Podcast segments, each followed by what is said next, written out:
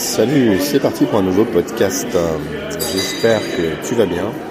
Moi de mon côté je suis à la gare de Kazan, la gare de Kazan à Moscou, et je m'apprête à partir euh, vers le sud. On va faire une balade ensemble dans le Caucase, et peut-être même plus loin. Bref, je n'en dis pas plus là-dessus. Le sujet du jour c'est encore une histoire de taxi. Euh, mon taxi ce matin qui m'a amené à la gare était un Kirghiz, donc du Kirghizistan. Il me racontait un petit peu son pays, il me disait qu'en Kirghizistan il y avait une mafia dingue un peu partout. Dès que tu essayais d'ouvrir une cafétéria ou un truc, un petit commerce, bah, il y a des types qui arrivaient euh, chez toi pour te dire ben voilà en fait on va travailler ensemble ou alors euh, tu vas me payer euh, tant d'argent ou alors tu vas carrément me donner tes clés et puis tu peux t'en aller. Donc la mafia évidemment c'est un thème récurrent en Russie depuis très longtemps et puis dans les anciennes républiques euh, socialistes soviétiques. Et le type avait l'air un peu débrouillard, euh, très sympa comme toujours, et me disait mais voilà, on n'a pas vraiment parlé de la situation en Russie, il m'a juste dit voilà comment est-ce qu'on fait. Euh, enfin déjà il a, vu que j'étais français, on a, on a parlé un petit peu, on s'est présenté rapidement. voilà je suis français, moi je suis kirghize. Et il me dit mais qu'est-ce que vous faites si c'est pas si c'est pas indiscret dans la vie? Je dis voilà, je suis, je bugger, je suis un web entrepreneur, on peut dire. Et je suis à mon compte, donc je suis complètement euh, indépendant. Il me dit ah d'accord, et il me dit ça va pour vivre et tout. Je dis bah ouais ouais ça va, ça commence à, ça commence à fonctionner après pas mal d'années de, travail, mais mais maintenant je suis complètement indépendant effectivement et je peux comme ça me promener en Russie parce que mon blog est sur la Russie. Et, euh, et il me dit mais mais à votre avis, euh, si, c'est possible de, me répondre, comment est-ce qu'on fait, euh, où est-ce qu'il faut aller pour bien gagner sa vie aujourd'hui dans le monde Sachant que j'ai un passeport russe et que je peux pas aller partout. Et, euh, je dis, bah je sais pas, ça dépend. Qu'est-ce qu'on peut faire Moi, il me dit, j'aimerais, j'aimerais gagner 3000, 4000 euros l'équivalent par mois. C'est à peu près ce qu'il faut pour vivre bien confortablement à Moscou. Alors les loyers sont très très chers, hein. c'est un des très gros problèmes ici, c'est que les loyers euh, voilà, sont, vraiment euh, hors de prix pour la plupart des gens.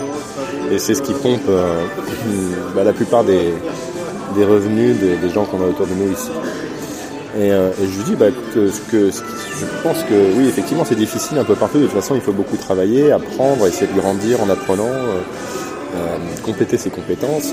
Et je lui dis, à mon avis, un truc qui peut fonctionner, c'est d'entreprendre Entreprendre, ça veut dire commencer à faire un petit business et puis apprendre à, grandir avec ce petit business.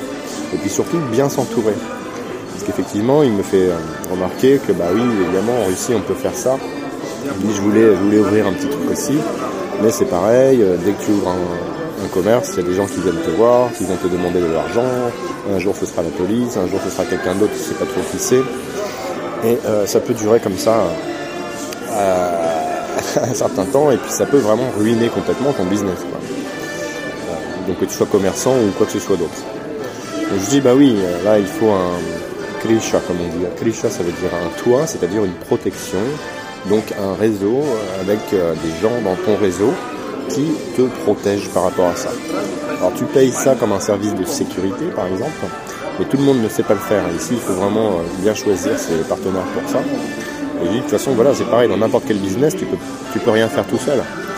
C'est-à-dire que moi, par exemple, dans russie.fr et ce que je fais en dehors avec mes autres blogs aussi, je suis régulièrement entouré avec euh, d'autres blogueurs qui essayent de grandir aussi. Et les uns les autres, on s'entraide, etc. Je ne sais pas s'il y a des cercles d'entrepreneurs ici à Moscou, mais sûrement.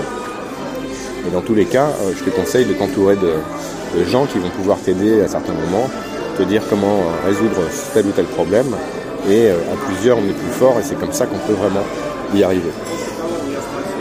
Et voilà.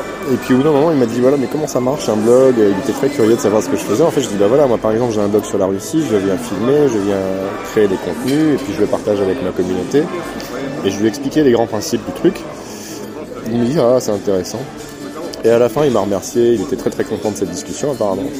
Et euh, voilà, je sais pas si ça, ça a pu euh, générer une petite étincelle chez lui, euh, peut-être, peut-être pas. En tout cas, nos chemins se séparent à la gare de Kazan.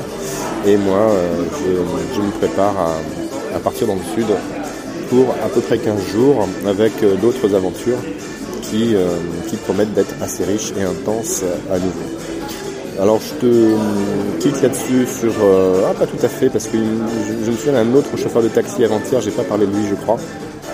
C'était un très jeune, très, très sympa aussi, très énergique.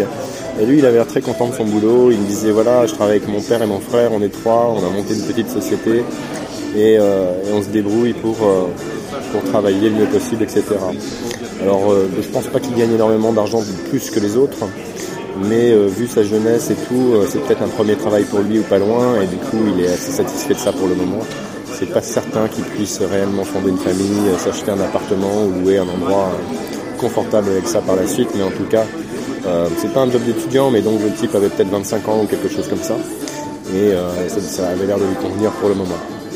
Bref, la vie est dure pour tous les petits jobs euh, de taxi et, autres qui pullulent en Russie à tous les coins de rue. on a toujours une impression de... Il y a énormément de personnel absolument partout. Donc évidemment, il n'y a pas forcément plus d'argent qui rentre parce que tu as énormément de personnel. Il faut payer ces gens-là aussi et du coup, les, les payes sont, souvent très très euh, réduites. Il faut savoir qu'à Moscou, on a souvent euh, des payes de, de 700 euros par mois, 900, euh, 1300, ça commence à être vraiment déjà pas mal. Je crois qu'un chauffeur, par exemple, de métro gagne entre, entre 800 et 1200 euros, souvent avec des horaires assez contraignants. Et, mais je te reparlerai peut-être une autre fois. Merci de suivre ce podcast, j'espère que ça t'intéresse toujours. Merci de me laisser un petit commentaire si euh, tu as une suggestion ou euh, une réaction par rapport à ça. Euh, n'hésite pas à partager tout ça autour de toi. Et on se retrouve sur Instagram et sur la chaîne YouTube pour voir tout ce périple en images. Merci, ciao ciao.